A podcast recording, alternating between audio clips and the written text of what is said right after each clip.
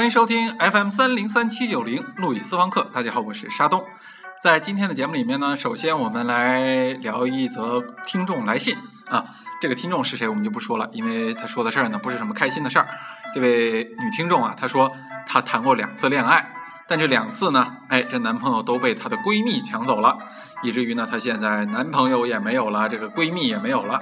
呃，说的非常伤心，非常失落，也非常的气愤。想问陆毅老师，这事儿怎么办？那陆毅，你，哎，嘿，陆毅，陆毅，嗯，哎哎，陆一，陆，嗯你干嘛呢？啊，嗯你，干嘛呢？啊啊啊！哎，我刚才，哎，我刚才过去了。这中午的时候太困了，睡啊睡着了，就过去了。嗯哎，我看你睡得还笑眯眯的，嗯做梦了吧？啊，对，是，嗯，梦见什么了？那个我梦见我我我梦见我媳妇儿的闺蜜了，嗯，哎呦，看来这话题问你还真问合适了。哎，你看今儿正好有人要问，说这个男朋友被闺蜜抢走了，怎么办？啊？啊，闺闺蜜抢走怎么办啊？闺蜜，你看怎么办？呃啊，嗯啊，这个男朋友被闺蜜抢走了怎么办？是吧？啊，对呀，好，那么这个事儿啊，它说明了一个这个西方美学史中的一个基本原理。哦，西方美学史还管这事儿呢，是的啊，是的，西方美学史是万能的啊，真是万能的美学史嗯嗯嗯，啊的。！哎呃，是个什么原理呢？呃，这个原理叫做抽象与移情哦啊，，抽象与移情。，对，它是由这个十九世纪后半叶、二十世纪上半叶的这么一个德国的美学家，叫做沃林格啊，他写的这么一篇论述，叫做《抽象与移情》哦啊，，抽象不知道啊，嗯。反正移情就是移就移情别恋的意思。哎，对对对对，是吧对对对对，所以说，要不然为什么说这个理论它能够解释我们今天遇到的问题呢？是吧？哦为什么说我们说移情别恋，移情别恋？什么叫移情别恋啊？就首先要移情，是吧？哦，才能别恋。嗯，哎对对对，行嗯，那那那那这个原理到底是怎么来解释这个？嗯就是男朋友就闺蜜抢男朋友这个。啊啊，对，这这这个这个移这个抽象与移情这个东西哈，首先它的咱们还是要从这个移情说起啊，嗯因为这个移情啊，它来自于一个这个比较早传统的这个美学观点，叫做移情说啊。好这个移情说呢，这个呃，关于移情说啊，它就好比说是，比如说咱们这个中国这个民国的时候哈、有这么一个大的这个学术家啊，反正什么家都是，这么一个叫王国维的，是吧？哦，你这人你知道吧？呃，他也喜欢这移情别恋啊不不不啊啊对对，应该是嗯。啊，是？然后呢，他写呃对他写过这么一本著作啊，这个著作脍炙人口，叫做《人间词话》。这个书你也看过吧？啊，知道知道。嗯哎，嗯呃，这个《人间词话》里啊，提出了这个中国的这个诗歌呀、它大概有两种意境啊，呃，一种叫做有我之境，一种叫做无我之境。嗯，这个你有印象吧？有印象。好，嗯那么好，那么什么是这个有我之境呢？那什么是呢？是吧？对吧？这里面呢，这个王国维就举了个例子啊，这个例子，比如说叫“泪眼观花，花不语；落红飞过，秋千去”，是是吧？啊，那么不知道这个你听了这首诗以后啊，你心里有一种什么样的感觉呢？哎呀，觉得非常的悲伤啊，啊，仿？佛已经无法玩耍了。啊，对对对对对，是吧？可是你的悲伤从哪儿来的呢？你看啊，这个诗描绘的就是一个花开花落的事儿，对吧？可是呢，这个李白呢，他说过这个“草不谢荣于春风，木不怨落于秋天。谁挥鞭策驱四韵，万物兴谐皆自然”，嗯是吧？花开花落，这个春生夏长，它本来就是自然间的事儿，是吧？自然规律，它有什么可以悲伤的呢？那请问，这悲伤它又从哪儿来呢？那难道悲伤不是从这些落叶中来吗？啊，对呀，当然了，呃，悲伤当然不是了，关键就在于这个这个这个这个这个诗的前面，是吧？他说“泪眼观花”，哦是吧？那么别管你自然界什么样，多么的欣欣向荣，只要我这人眼里充满了泪水，那么这自然界就遍地都是泪水，哦，是吧？啊其实这好像有的时候拍纪录片啊拍了一堆空镜头，对吧？这个空镜头就是景物镜头，这没人对吧？这里边是这个树叶飞啊，这个花瓣凋谢啊。嗯关键这个镜头完了之后，啪嚓接了一个一个在落泪的女孩哎，的没错没错，的面部特写，对对对就显得这个整个气氛非常的悲凉。没错，这就是泪眼观花。那哦么自然界啊、这些东西本来没有感情，对吧？那么是这个人，也就是作为审美主体，把自己的这种喜怒哀乐移植到对自然世界的关照中去了，是吧？所以说，他看待这些自然都好像悲伤一样。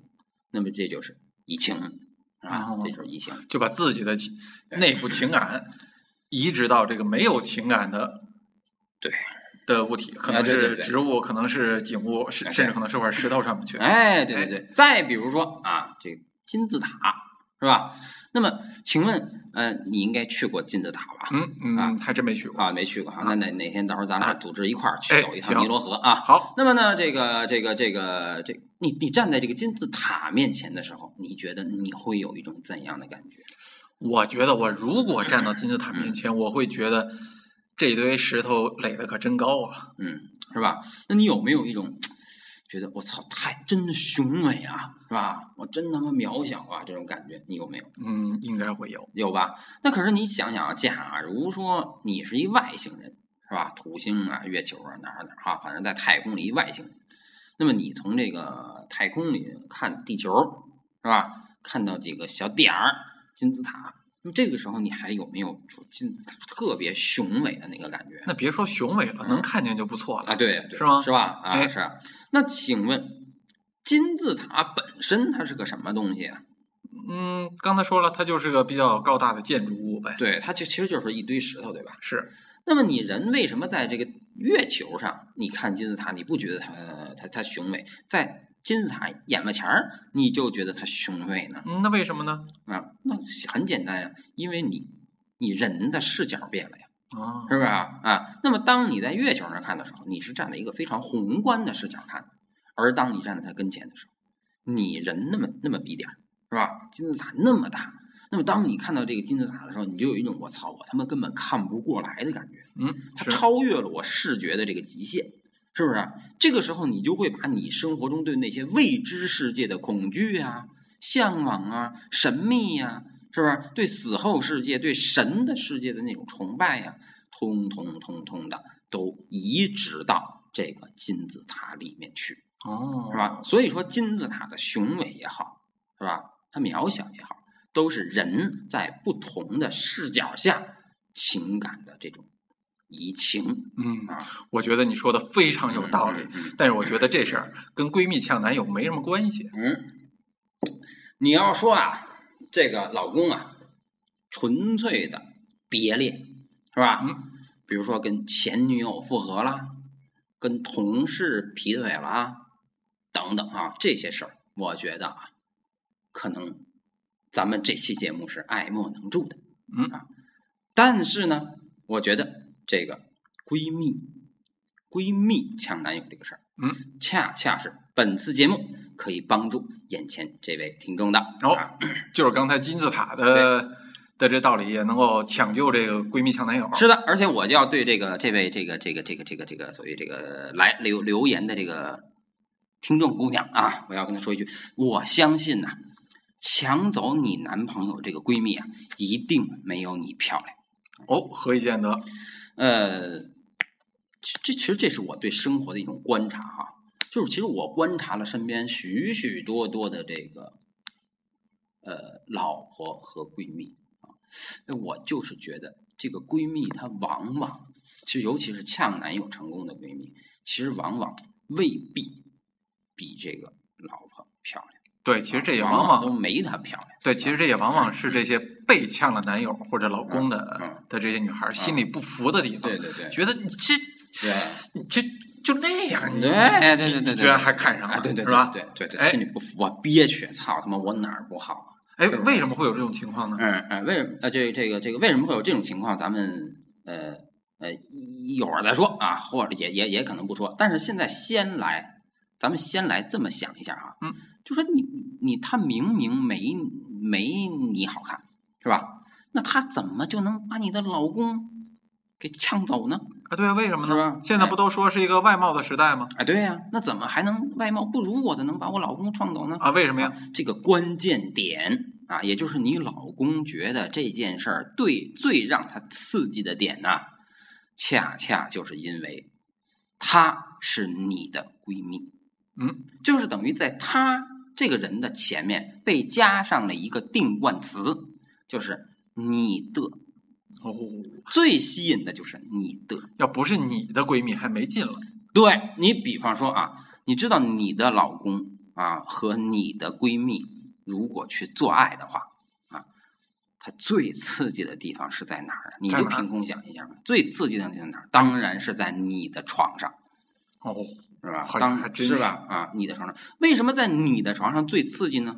因为这个床前面有一个不定冠词，你，是吧？他前面有你，床前面有你，也就是说，你老公的一切的刺激和爱的定义都是由你发出来的。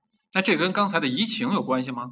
这移情给移到这床上去了？有啊，不，移情不是移到床上，而是把对老婆的爱移情到闺蜜身上啊。你好比说，当什一般闺蜜抢这个老婆的这个，也就是我们这位听众啊，嗯，啊，还有在在在座许许多多是吧？有相同经历的听众啊，当这个你们的闺蜜抢你的前男友的时候，她的什么吸引了这个男友呢？他的他身上具备一些你不具备的气质，那比如说啊，嗯比如说比如说你说话他直，嗯，你天天他妈损你爷们儿，是吧？嗯你天天损你爷们儿啊，你什么这个，你得给我拿这个，是吧？你得啦啦啦啦啦，就这，是吧？但是呢，这些事情啊，你的闺蜜却都让着你的男朋友。嗯一下就让你的男朋友从他身上看到了一种他从你身上没有得到的东西，是吧？那么这个时候，你说是不是移情产生的契机就到了？没错，或者说，当你很乏味的时候，就是很对一个事情没什么反应的时候，是吧？你老公跟你说一笑话，你没什么反应，但是这时候这闺蜜一下就有了这个反应，是不是？这个时候也是她去行动的一个契机就到了。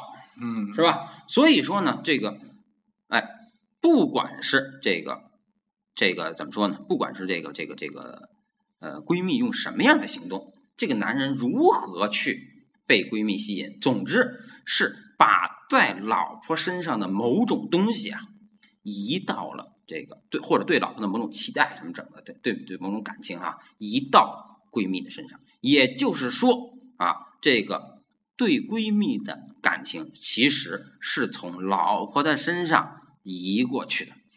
但问题就在这儿了嗯。你说这个感情对老婆的感情都已经从老婆身上移植到，或者说移情到闺蜜身上去了，那老婆那不就输了吗？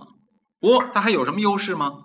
不，老婆恰恰没有输，因为闺蜜的情感啊是被移情过去的，嗯而老婆的情感可不是被移情过去的。那是什么呢？老婆的情感就来自于我们的这个理论的另一个层面，叫做抽象哦冲动。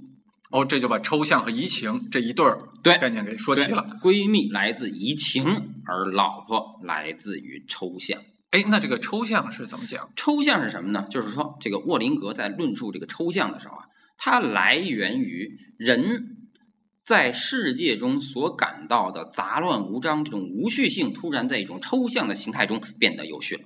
你听得懂吗？嗯没听懂。是的，我刚才水多了一点啊。嗯，那么好，你就比如说啊，你在自然界里看到了变化多端的树叶，嗯其实你摸不清每一片树叶的规律，对吧？但是这个时候，你眼前出了一个由树叶组成的图案，那么它以一种数学的和谐，把这些树叶的数学的这个树叶的形态啊排布在了一起。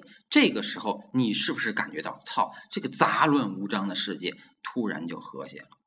嗯，是吧？而老婆的出现是什么样的？你想想，老婆的出现就是当你这视野中有许许多多的美女，非常的杂乱，是吧？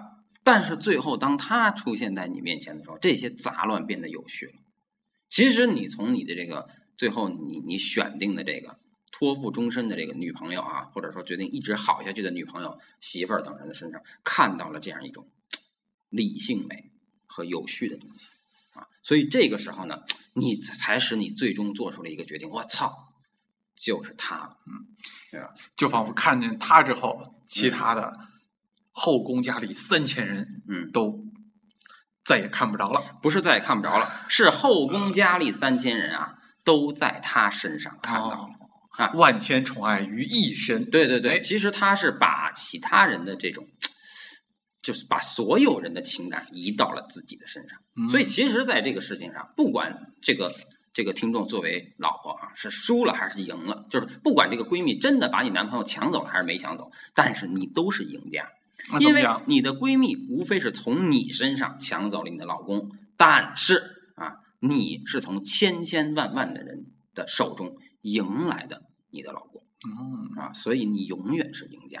啊，但是呢，作为这一点呢，就是说，我们不得不说，作为这个老婆这个角色哈，她有她自己的优势，也就是我们刚才所谈的，嗯，但是也有她的劣势，哦她她的优势它的优势势何在？哎，就在于她的抽象、抽啊象性，是吧？因为她能包容这个万千错世界中错综呃复杂的事物的秩序，嗯是吧？而它的这个劣势就在于它过于抽象。啊，一个过于抽象的人就过于笼统，所以这时候呢，很难让你感受到这个男人期待的某些特别具体化的东西。就成也抽象，败也抽象。对对对，就比如说他说的，我就是他总会因为一个人他是占有了你的全部啊，你占有了这个男人的全部啊，对吧？那么这个男人总会有很，他会把所有的期待都放在你身上，对吧？是。但是当一个人把所有的期待放在一个人的身上，另一个人的身上的时候，他一定不会获得满足的，这个你放心吧，对吧？因此他就一定期待着这个东西去放到别人的身上，所以这就是老婆的优势和这个劣势。行了，你说了这么多，咱说点具体的嗯啊。咱嗯这咱咱今咱今儿这个节目呢，嗯关键是要为这位听众解决嗯怎么办的问嗯题。嗯嗯，那么，既然刚才哎，陆毅你也分析了这个嗯闺蜜，嗯她是移情是吧？嗯老婆是抽象，嗯这老婆呢成也抽象，败也抽象。嗯咱就说点具体的，嗯怎么办？这个这个老婆她能不能够把这男朋友抢回来？啊该怎么能把他抢回来？是嗯怎么抢回来呢？这个你不妨来听我给你讲一个故事。哎，行，啊，以前啊有这么一个女人，这女人呢，这这大概就是，哎，正处在一个女人最有魅力的年纪吧，其实就是少妇啊，嗯少妇有个老公。是然后这个时候，她有一天啊，突然在他这个妹妹的电脑里，嗯，看见了他妹妹的日记。怎么写的？他妹妹写道：“跟她老公做爱了。”哎呦，怎么样？这妹妹听着怎么这样？你听着有什么感觉？听着很想看看她的日记啊是吧？嗯，而且我也很羡慕她的这个老公啊。啊！是吧？嗯。然后呢？然后呢，她一开始非常的愤怒啊！我操！你他妈的，就是又恨他妹又恨她老公，就你们俩怎么他妈能做这种事儿啊？是啊当然就把所有的生活中的各种东西都倒出来，我就不说了啊。但是，他转念一下，他又看了看这个日记，这日记里啊，他的妹妹表现出来一种特别大的内疚，嗯，是吧？那么呢，这个其实是觉得非常对不起他姐姐，所以这件事儿呢，他不想让它再发生下去了，是吧？当然发生没发，是不是再发生下去了，咱也不知道啊。但是他妹妹表示不想再发生了，所以他老婆在气急败坏之后，再转念的一想，这其实这件事儿也怪不得老公和妹妹。那怎那怪谁呢？怪自己。其实按说这件事儿也怪不得自己，但是这件事儿呢，就就没法怪，因为什么呢？因为这件事儿很多时候是一个人的人性发展的一个必然规律。因为按照我们刚才啊所说的这番理论来嗯推理的话，这是一个必然的规律，是吧？那么现在这个这个老婆就在思考该怎样处理这件事儿呢？是吧？他的第一个念头自然是找他们俩理论，但是知道这样一做呀，肯定最后就鸡飞蛋打了，嗯，是吧？没错。那么所以呢，他就得想想办法啊。嗯，那你说他能想什么办法呢？嗯，您不是万能的陆毅啊吗？啊，嗯我觉得，嗯首先办法，对啊，咱不是有句这个老话说，嗯抓住一个男人的心，先得抓住他的胃。对，那是不是这个老婆先得他他既然想好好解决这事儿啊，嗯嗯那他他是不是就是哎，先先先做顿好饭好菜，大家聚一块儿吃一顿？哎，对你说你说的这个办法虽然很俗气啊，而且其实起不到什么作用啊。啊，但是呢，你说的这个办法的道理是一个入手点，嗯啊，就是这个说，呃，抓住一个男人要抓住他的胃，那么当然肯定最后在实践生活中我们抓住胃肯定不行了，但是呢，它说明什么问题呢？它说明一个男人啊，当你对你的这个抽象对象，也就是老婆所不满的时候，需要移情的时候，对吧？最这个时候，他其实是精神上需要一种多样性，是吧？他需要一种变化，在统一中寻求变化，而且这个变化呢，为什么要寻求到他的妹妹身上？其实很简单，就是他从这个妹妹身上能找到许多姐姐的影子，哦，而姐姐现在已经不是那样了，而妹妹恰好是这样的。实际上，他对妹妹的爱，恰恰就能说明了他对他姐姐的爱。其实这也是一种移情。对，这就是移情嘛，这就是移情。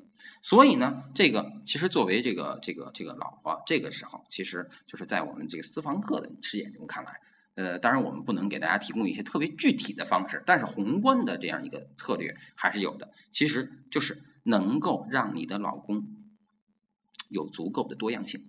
嗯啊那么，呃，以前就是说咱们这个以前咱们这个所谓的这个清朝的这个宫廷戏是很多的，对吧？比如说甄嬛，甄嬛你还是很熟悉的，对吧？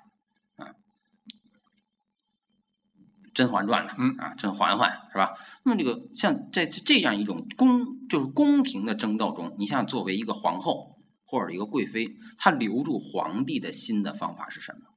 嗯，其实还真是刚才说的多样性，对，满足皇上的多样性，他让这个就是精神上的多样性。对，比如啊说他要是想对付，比如说这甲妃子是吧？嗯要想对付这乙妃子，怎么办呢？好，找来依附于自己的丙妃子、丁妃子、什么妃子，嗯，是不是？再找来其他的，就是说，嗯，分散他对其中一个人的注意力。嗯是吧？那当然，当然，我们生活中我们不能用这种方法了啊，去分散啊。你说你老公跟你的闺蜜好了，然后于是我再找他们一大堆别的闺蜜来把老公抢回来，对吧？把这把老公分散了啊，这这这个呢不现实。但是呢，你可以不找这个闺蜜啊，你可以找什么呢？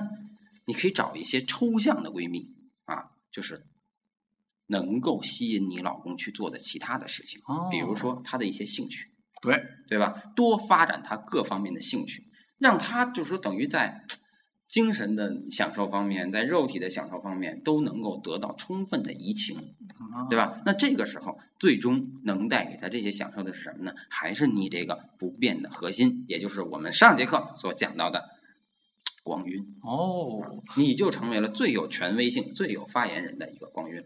其实就是通过满足，呃或者说这个充分的释放着老公精神上的多样性，嗯，使得自己穿上一身光晕对啊，对。或者说消解闺蜜的光晕。对对，那么呢，你其实就成为了一个呃具象与抽象的辩证统一体，也就是啊，我们这个以前在基督教世界和在黑格尔的体系中谈到的绝对精神啊，你成为了这个普遍与特殊的辩证统一。哦，行了，那听完陆毅老师这堂课嗯，那看来这位闺蜜她是可以抢救的。对，不仅可以抢救，我觉得呢，相反，也许可以让你和你男朋友或者你老公达到一个，就是你老公对你吧，达到一个比以前更加死心塌地的程度。因为这个时候呢，这个他不仅啊，他不仅这个这个继续呃喜欢你，而且呢，对你又多了一层像以前一样的尊重。那么我刚才故事中的这个